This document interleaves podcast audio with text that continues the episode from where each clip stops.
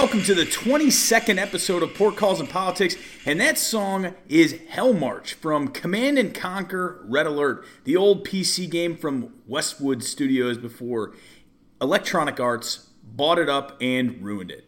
Because today we're talking about angry mobs, the dangers of conformity, black booted thought police, and fascism. I am Mark Olson, a former naval officer and verbal pugilist, out to give you a dose of perspective needed in today's strange times.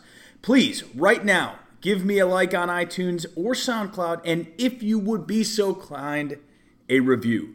Good, bad, ugly, any review will do. Please do it right now.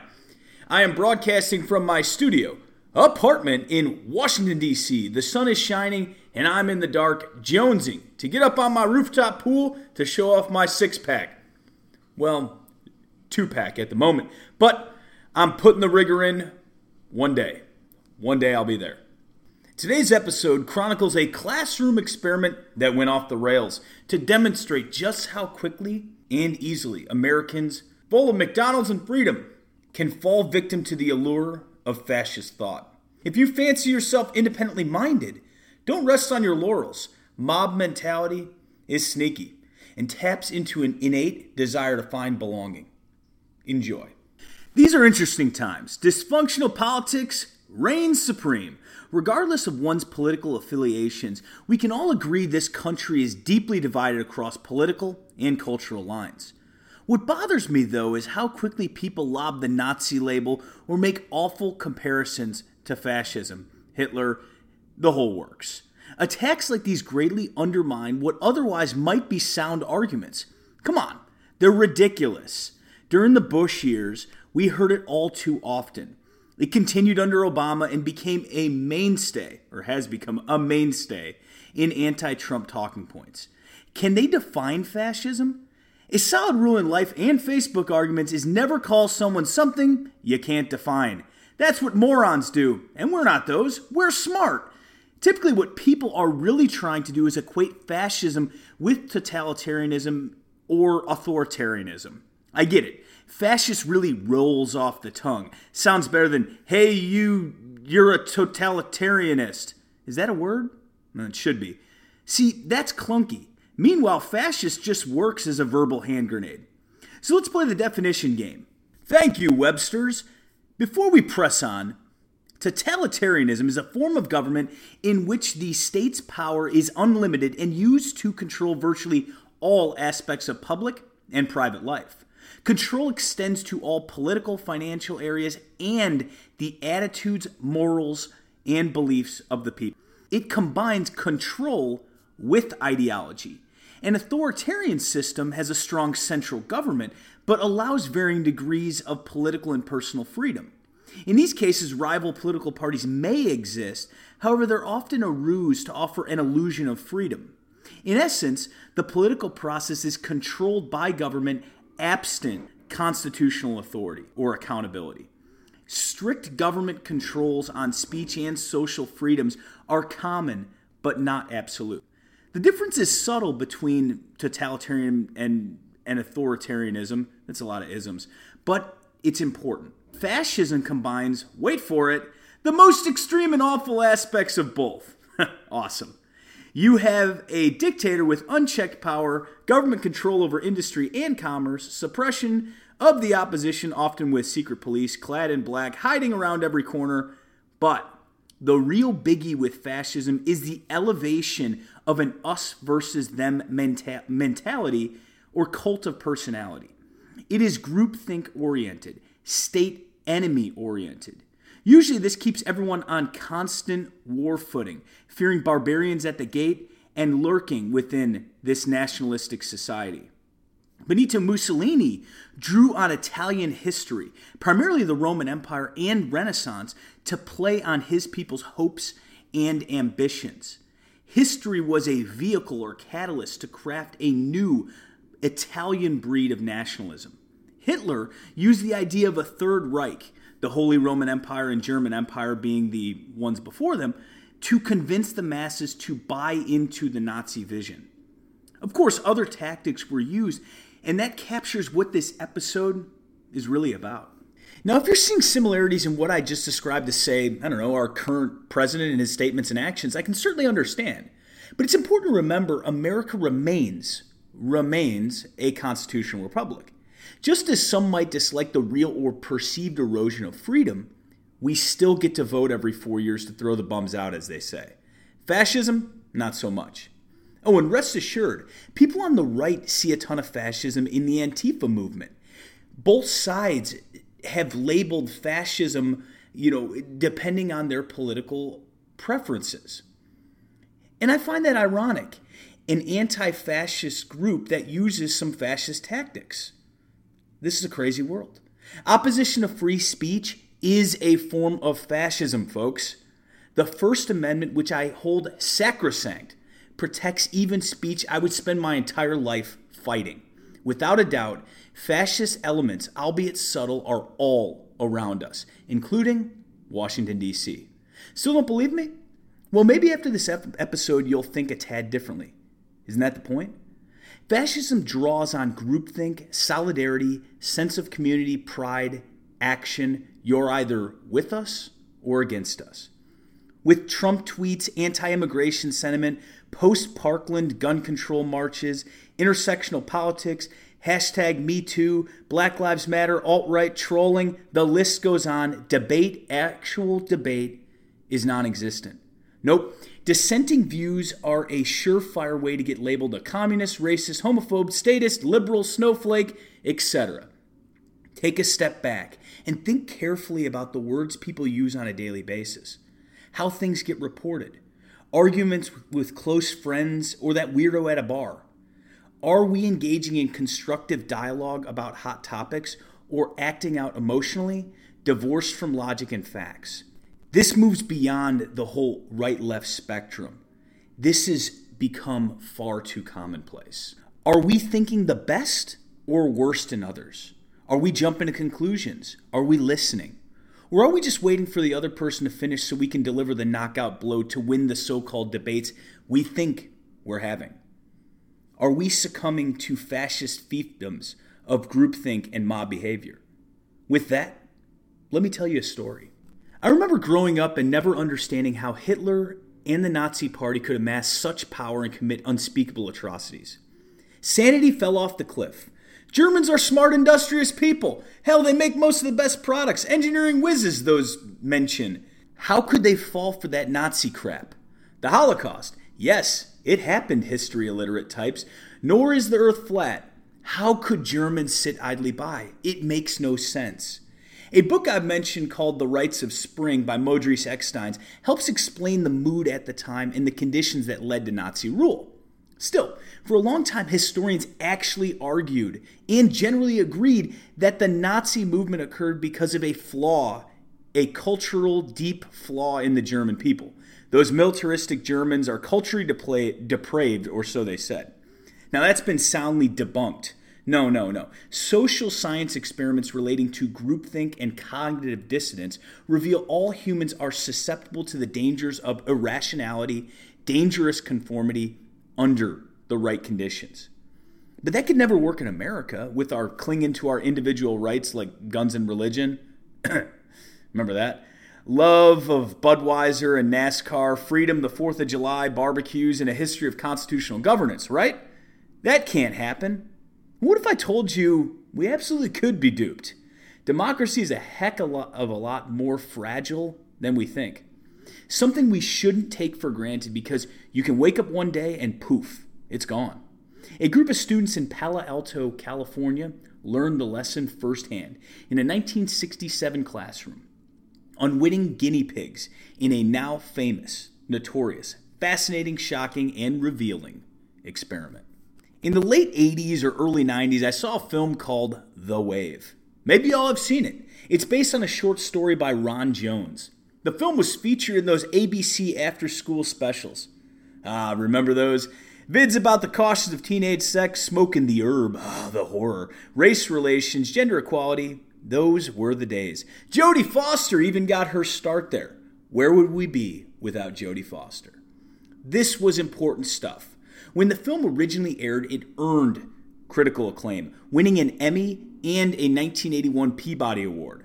At a mere 44 minutes, I highly recommend pulling it up on YouTube and giving it a gander. Of course, it is over dramatized in a classic 1980s made for TV way, but that makes it even more brilliant. Just brilliant. And it stars Bruce Davison as teacher Ben Ross. You might remember him from such films as X Men and X Men Dos. He was Senator Kelly, who Magneto turned into a fish like mutant with gills, who died an amazing, disturbing, puddly death in front of Storm, who was played by Halle Berry. Hubba hubba. The ABC special was not the work of fiction, though, but based on an actual experiment. In the days before standardized testing and No Child Left Behind, teachers had flexibility to teach unencumbered, to some extent, by the shackles of big government metrics nonsense. In my middle school days, we had a Civil War unit where we dressed like Confederate and Union soldiers and reenacted the Battle of Fredericksburg. Marched around the square, fun times. There is no way in hell you can do that today. Not sure what I learned, but uh, it sure was fun, Pa. And now comes off as kind of racist today. The third wave experiment was the brainchild of a first year high school history teacher, Ron Jones, at Cubberley High School in April 1967. Now famous in sociology circles, it also formed the basis for a 2008 German film called Die Welle. After graduating from Stanford, Mr. Jones was full of piss and vinegar, optimistic he could change youth's lives for the better. If he only knew the impact he was about to have. One day in class, he was having trouble answering how the German population could accept the actions of the Nazi regime. How could the average Joes not know what was going on? So he decided to create a social experiment, a movement called the Third Wave. What began innocently quickly went out of control. Even Mr. Jones was swept away in it all. To this very day, the third wave follows him everywhere something so disturbing he cannot forget, cannot escape. The so called survivors of this experiment were equally affected. For years, the hundreds of members would bear a strange secret, a shared silence of the time they turned into Nazis. As Jones recounts, we were studying Germany, and during the lecture, a student interrupted with a question How could the German populace claim ignorance for the slaughter of the Jewish people? How could the townspeople, railroad conductors, teachers, doctors claim they knew nothing of the concentration camps and human carnage? How can people who were neighbors and maybe even friends of the Jewish citizen say they weren't there when it happened? Jones didn't know how to answer. He made a fateful decision to dedicate a week to find out. On a Monday, he introduced his sophomore students to one of the hallmarks of Nazi indoctrination discipline. Drawing parallels with sport and the arts, he emphasized that discipline is key to success in those endeavors. His lesson made discipline relatable to them. A football player cannot reach the heights of success without disciplining himself towards a pursuit. Ballet dancers require hours of practice, years of discipline. Then he ordered the students to experience discipline by having them get in the proper seated posture. Feet flat, hands placed flat across the back, to force straight alignment of the spine, head forward, chin down. Strength through discipline, he re- repeated over and over. Then they practiced getting into the proper seated position. Rest, repeat, rest, repeat, over and over, faster and faster, crisper, faster. Meanwhile, he performed spot corrections like a drill instructor. And the students got into it. Wrong. Correct this. Great, Joey. That is perfect. See how great Joey's posture is? He's the model competing with each other, not thinking, just acting, just conforming. He moved on to other things, such as going from walking around to seated, timing the performance, unity, cohesion, order, timeliness, and precision emphasized, strength through discipline. In noise drills, talking was allowed only to be shown as an unnecessary distraction. What was once an obnoxious sophomore classroom was a well oiled, disciplined machine, silent, focused, Jones was alarmed how quickly everyone fell in line with a uniform code of behavior. How far could this go, he wondered. How far can I push?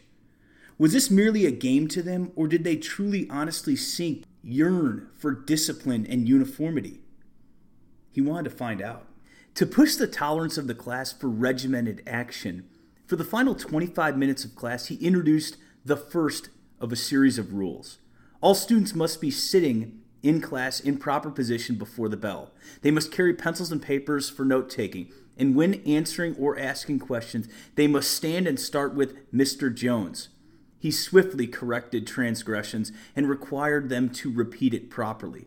That's wrong. Nope, nope. Mike, please show Dorothy how to properly answer a question. All answers and questions had to be concise and to the point.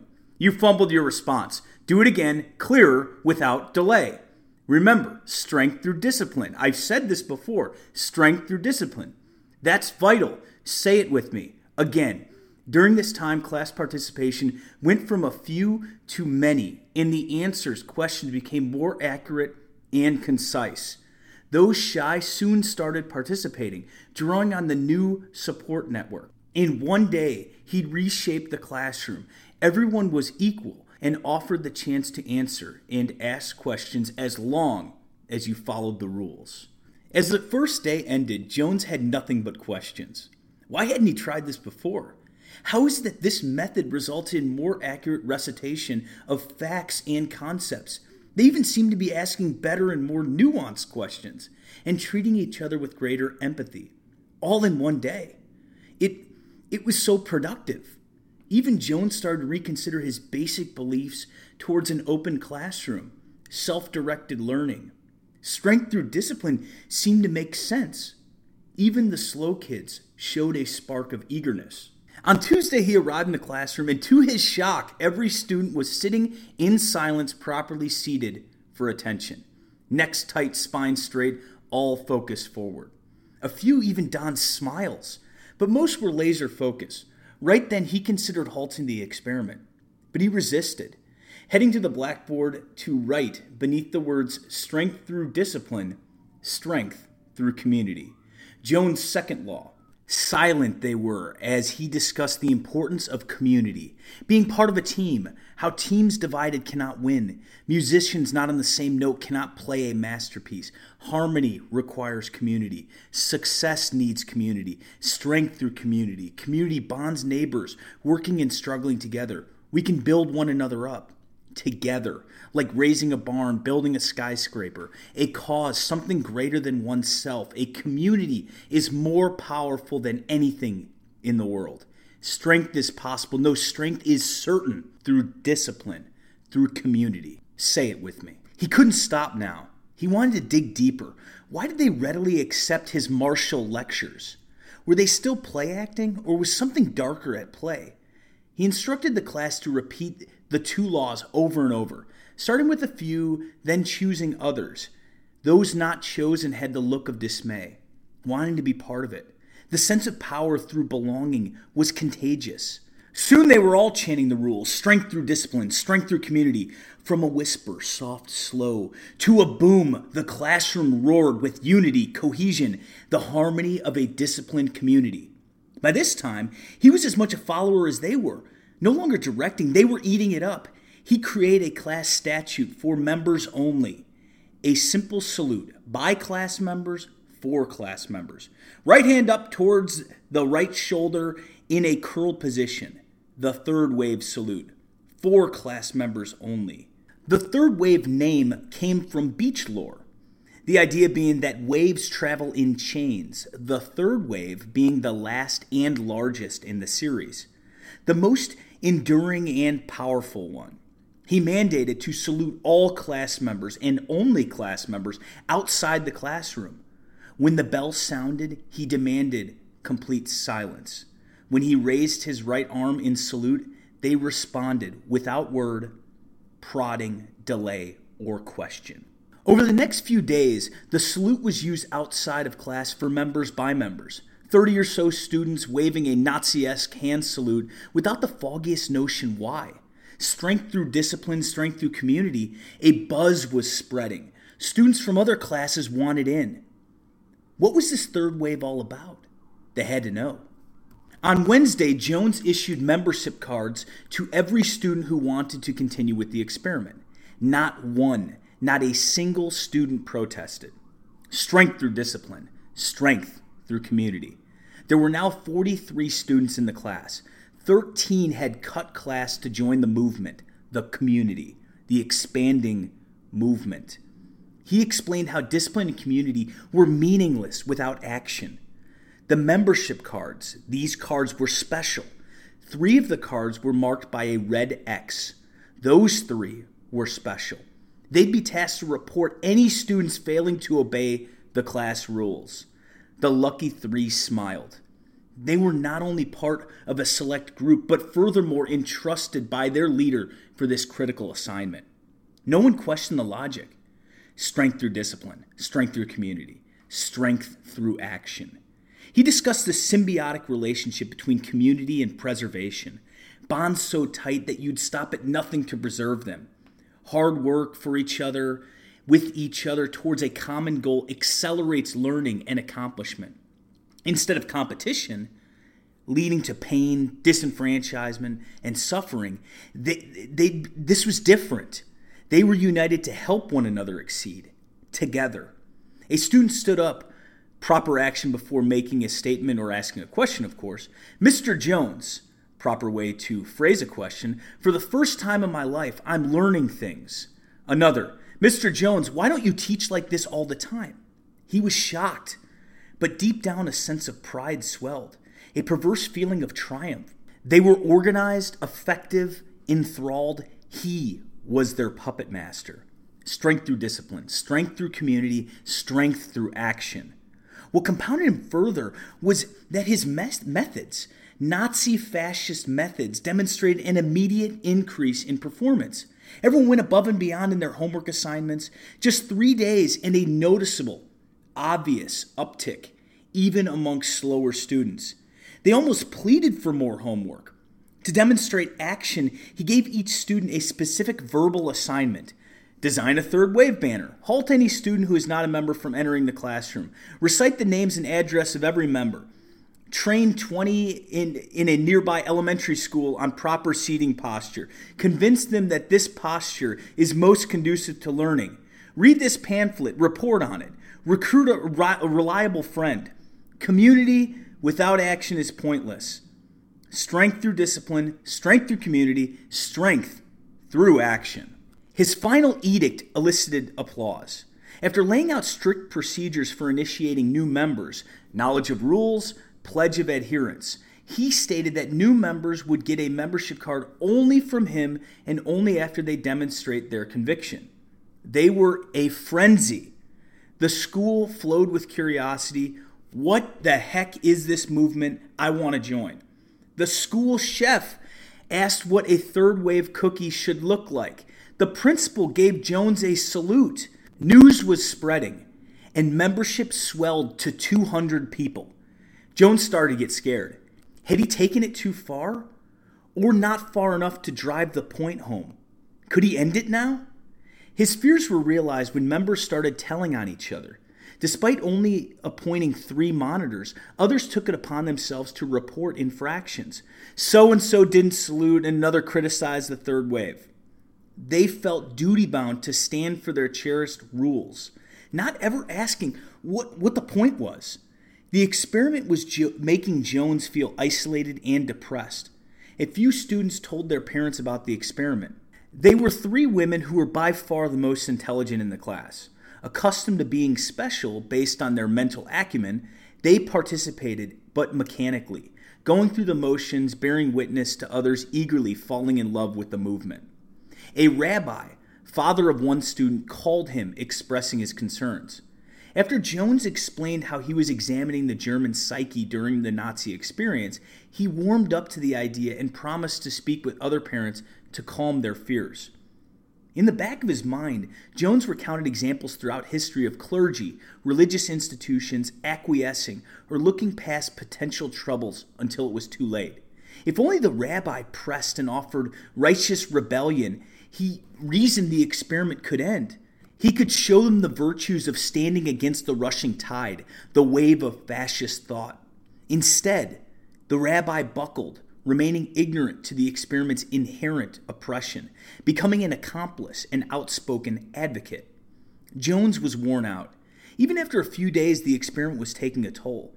It became hard separating real life with dictatorial life. He took the drama home with him. He heard rumors of bullying those not taking the experiment seriously. They knew it was an experiment, yet they didn't realize how deep they'd been sucked in. But Robert really disturbed him. He was a big kid, not bright, a loner who always ate by himself. He was invisible, not an achiever or troublemaker, just there. With the third wave, Robert found a home, a sense of purpose and belonging. It was immediately recognizable. He found equality. Late that Wednesday, Robert shadowed Jones. What are you doing, Robert? Mr. Jones, I'm your bodyguard. I'm afraid something will happen to you. He begged Jones to let him assume this all important responsibility. So Robert followed him all day around saluting members, protecting their Fuhrer. Opening and closing doors, wherever Jones went, Robert was on his right. Within the restricted faculty room, he stood at attention while Jones sucked down coffee. Anyone questioning him got a simple reply I'm not a student, I'm a bodyguard. Strength through discipline, strength through community, strength through action. By Thursday, Jones knew he needed to hatch an escape. He was troubled. The movement became the center of gravity at the school. It's all people discussed. Fights broke out in defense of the third wave. Jones eased into the dictator role so much his actions and words were all instincts now. Base ones to dominate control sharpen. He was losing sight of the purpose and couldn't or wouldn't take time to consider the consequences. He was becoming a victim of circumstances, events around him, a victim of his own creation. But how to end it? He knew he couldn't let it run its course, but also couldn't abruptly end it. Then there, there had to be a catharsis. It would be cruel to simply leave them hanging, leave 200 or so kids in a state of confusion for the rest of the year. They'd probably keep it going with or without him. It couldn't just be a game, but a lesson, a clear, meaningful message. No, it had to have a climax. The experiment already had gone too far. Wednesday evening, there was a break in, and the, and the classroom was ransacked. Jones later learned it was the father of a student, an Air Force colonel who had been a POW in a German war camp. The guy lost it. Hearing about the experiment brought back a flood of painful memories. Jones saw him in the morning seated against the classroom door in torment. He was confused and lost, explaining how many friends died at the hands of the Nazis. Shaken, Jones helped him get home. Dealing with the colonel was tough, but his focus shifted back to school. The third wave was disrupting learning. Kids were cutting class to join his lectures, and school counselors were getting involved, asking students about the experiment. Every student was questioned, but they refused to divulge information. They bought in strength through discipline, strength through community, strength through action. Jones crafted his plan. Thursday, 80 people piled into the class. Quiet, well postured, attentive. He talked about pride. More than banners and salutes, pride is knowing you're the best. That knowledge cannot be destroyed, silenced. It stays with you. He rolled out the idea he developed to teach the ultimate lesson. He started in a slow, low tone. The third wave isn't just an experiment or classroom activity. It's far more important than that. The third wave is a nationwide program to find students who are willing to fight for political change in this country. That's right. This activity we've been doing has been practiced for the real thing. Across the country, teachers like myself have been recruiting and training a youth brigade capable of showing a nation a better society through discipline, community, pride, and action. If we can change the way that school is run, we can change the way that factories, stores, universities, and all other institutions are run. You are a selected group of young people chosen to help this cause. If you will stand up and display what you have learned in the past four days, we can change the destiny of this nation. We can bring it a new sense of order, community, pride, and action, a new purpose. Everything rests with you and your willingness to take a stand. Will you? He then turned to the three women who questioned the third wave and demanded they depart the room. Four guards he assigned swiftly saw them out. They didn't flinch at the edict. He told an enthusiastic crowd a special noon rally would be held that day. The national candidate for president would reveal himself and announce the formation of a third wave youth program. This announcement would be delivered to 1,000 youth groups all over the country, standing together for change. Strength through discipline, strength through community, strength through action. Not a sound, just simmering anticipation. Cheers, glee, only members were allowed. Quickly, students decided without Jones prodding to wear blue and bring banners. The network of third wavers sprung to action before the eyes of a petrified teacher turned dictator. Jones spent Friday morning deep in thought, broken by preparations for the noon rally. Streamers filled the auditorium. Bold blue banners propagandized the third wave. It was starting to look like the 1934 images from the Triumph of the Will. Well, except for the book burning. At around 11 a.m., 30 students rushed in to get the best seats. More followed, then more. Row after row filled with third wavers, caught up in the moment. Clad in blue, some even wore armbands emblazoned with the Wave logo. Banners everywhere. A hush swept through the packed arena. At 12, on the dot, Jones closed the doors and instructed guards to ensure no one entered. Remember, this is a frickin' high school.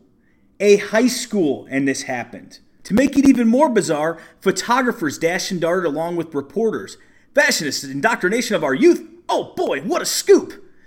No, no, no empty seats could be found. It was completely packed.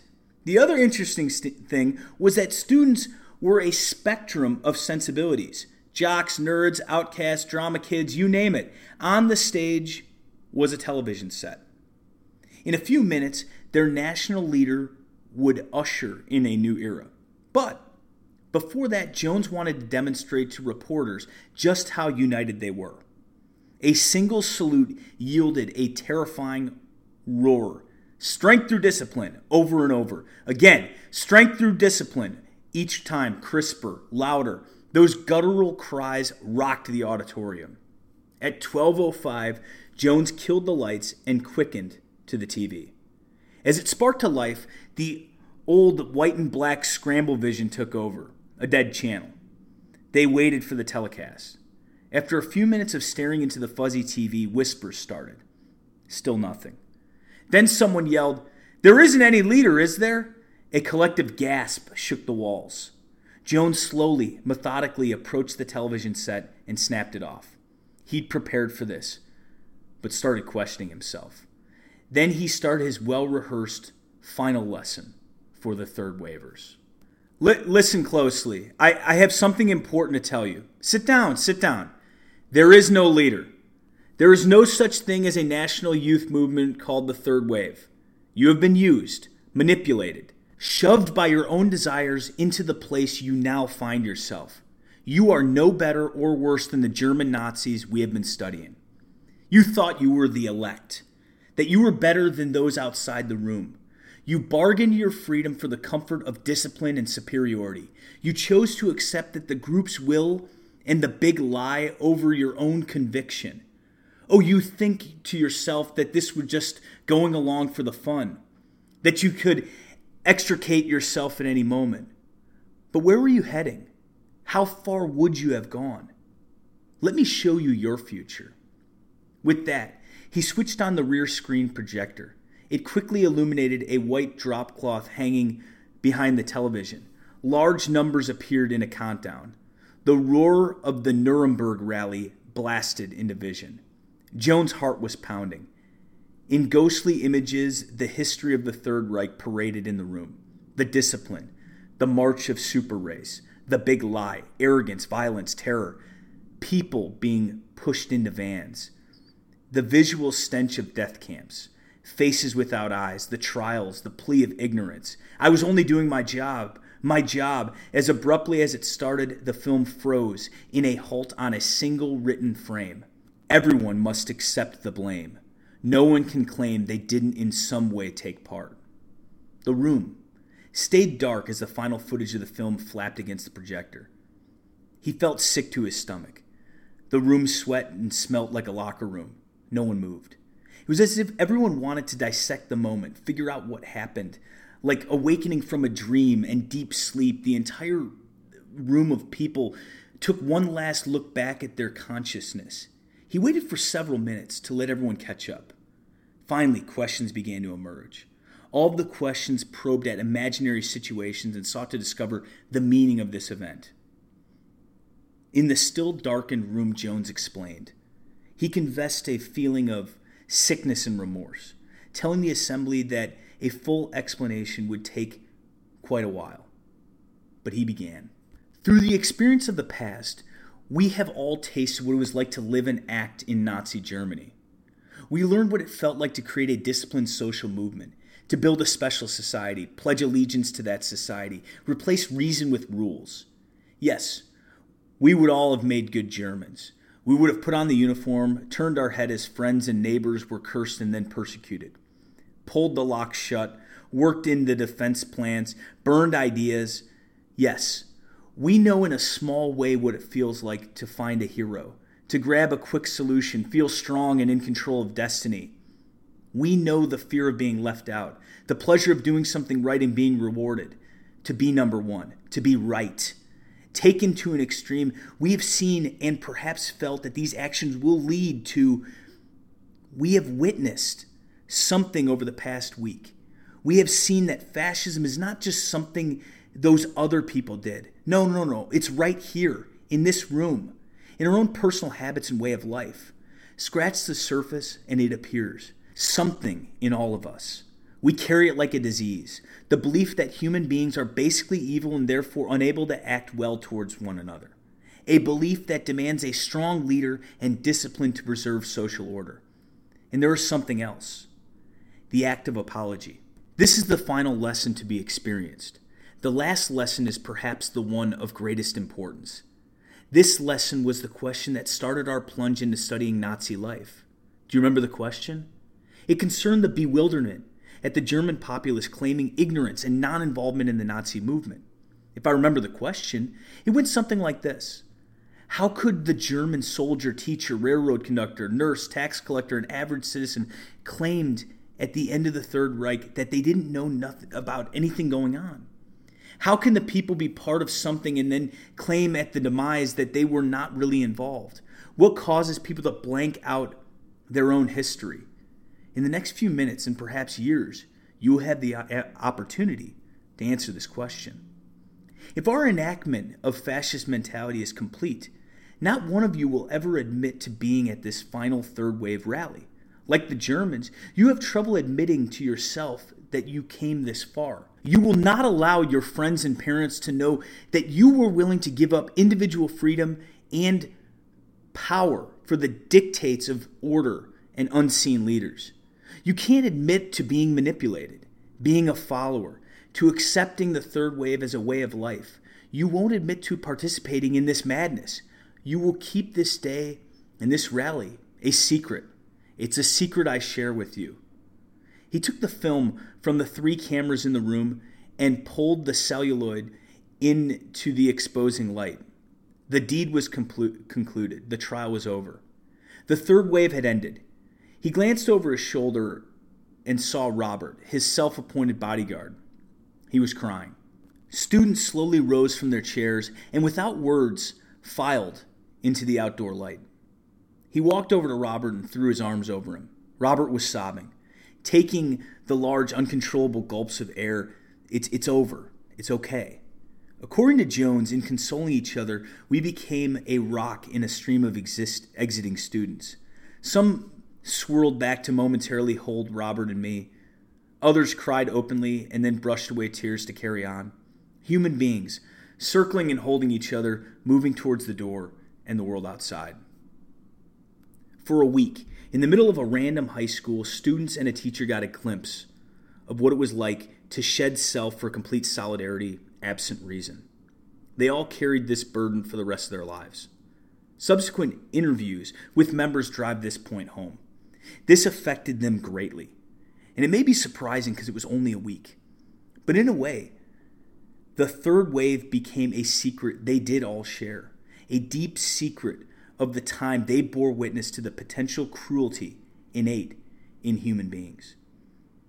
Though they wanted to forget, they couldn't. What started with a question many have asked resulted in one of the most infamous social experiments in American history. So, why do I share this? What's the point? Well, far too often today's debates consist of shouting matches, poor grammar in all caps.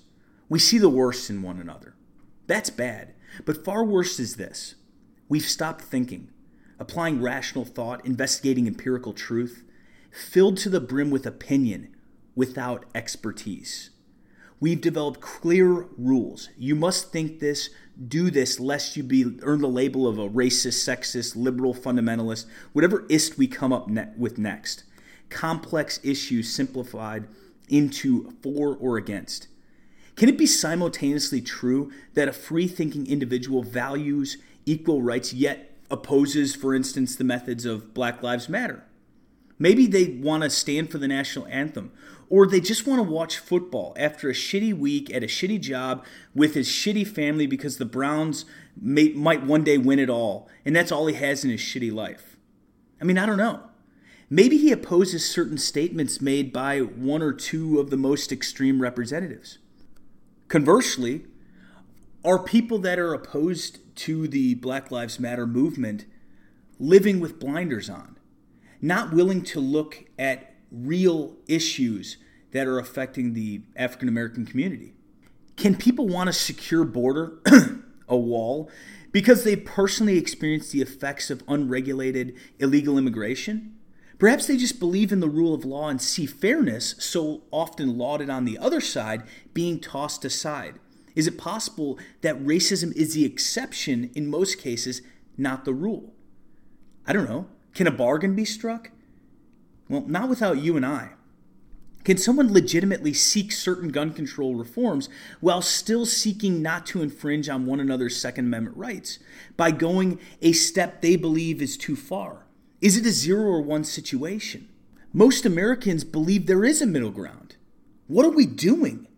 Should proponents of Second Amendment be lumped in and categorized as people who don't care about the death of school children?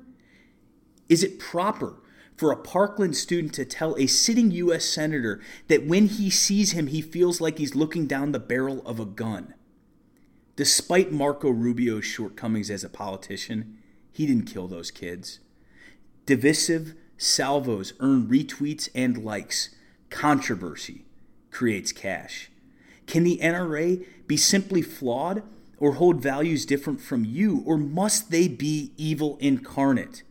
All this bullshit looks past serious failures of parenting, law enforcement, mental health care, a scattershot approach to gun legislation, and the failure of a human being turned monster.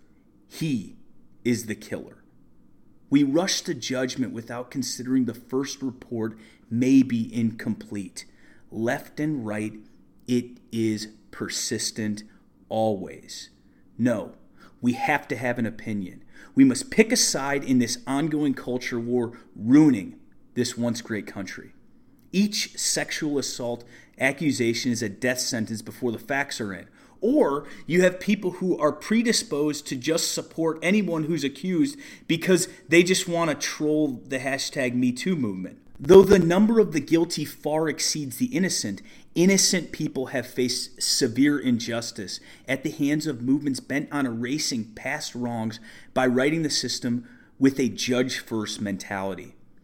Then passionate voices tell us to keep going. Grab the pitchforks before the system knocks women or some other disenfranchised group back down. Is it possible just possible that mob mentality is affecting each of us more than we care to admit. I mean, how else can we explain this vast divide? We've locked ourselves in vaults made of code words and circular logic. To enter, gain acceptance, one must pass tests based not on sound ideas, but an appropriate level of scorn or rage. When the opposition is casually vilified, it makes it particularly easy to justify a whole range of cruelty.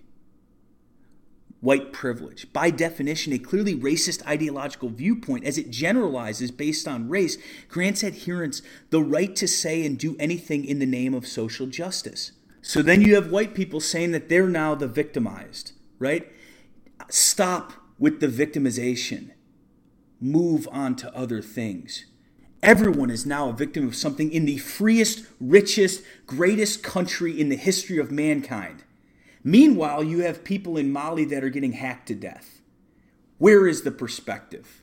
And then the real baddies, alt right Nazi sympathizers, eat up the chaos, swell their ranks. Instead of winning arguments with words, facts, and most important, compassion, understanding, we further isolate each other. We fall into our own cozy fascist fiefdoms in cyberspace. Sure, we say we use multiple sources for news, but are we really consuming alternative voices with an open mind? Or picking holes in the other side's narrative? No, no. We've already chosen before the website spools up. That, my friends, that vitriol we spew at our neighbors, so judgmental and quick to condemn, is about as fascist as you get. Instead of immediately deeming someone's words offensive because they triggered you or they stand in op- opposition to deep felt beliefs, why not calmly get over yourself, find a backbone, but most important, find out what they really meant? Maybe they are just a jerk. Fine, the world's full of them. Move on. But more often, talking and listening helps gain understanding and appreciation for the reasons people hold certain beliefs. Nazis excluded, though. They're the worst. Can't talk to them, real Nazis, not some rando who voted for Trump. Yet, despite what the news says, Nazis are a tiny, tiny fraction of the hatred running rampant. And you can, if you don't believe me, you can con- consult the Southern Poverty Law Center for proof. They're good scapegoats. But the angry mobs, that's all us. The extremists, they just reap the rewards. Years ago, a smart man told me that presidents are a reflection of society at the time. Roosevelt's resolve, Kennedy's daring, Reagan's unbridled patriotism, Clinton's optimism, Bush's fear, and today, Trump's egocentrism and embellishment. In an era of fake news, sensationalism, and personality politics, left and right, Someone's paying the bill. We are. And the bill, it's destroying us. No. Trump is just a reflection, mirror looking back at you and me. Perhaps it's time to trade in our digital relationships with human ones. Unplug, have a beer, and get to know those we seem to loathe so much. Who knows? Maybe we can learn a thing or two. Either way, it's more mature than hiding behind our PC monitor, iPhone, and echo chamber. At least that's my opinion. I want to thank each and every one of you for listening to the 22nd episode of Port Calls and Politics. I really, really hope you enjoy it. And if you have problems with something I said or want clarification, give me a shout out, let me know. And as always, please like, subscribe, share, and give me a review a review would be fantastic. I'm going to leave y'all with a reminder take the road less traveled. And here is a song that I think perfectly sums up what this episode was all about by Pink Floyd Another Brick in the Wall.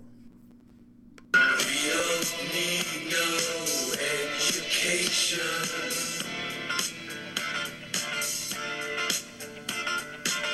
don't need no thought control.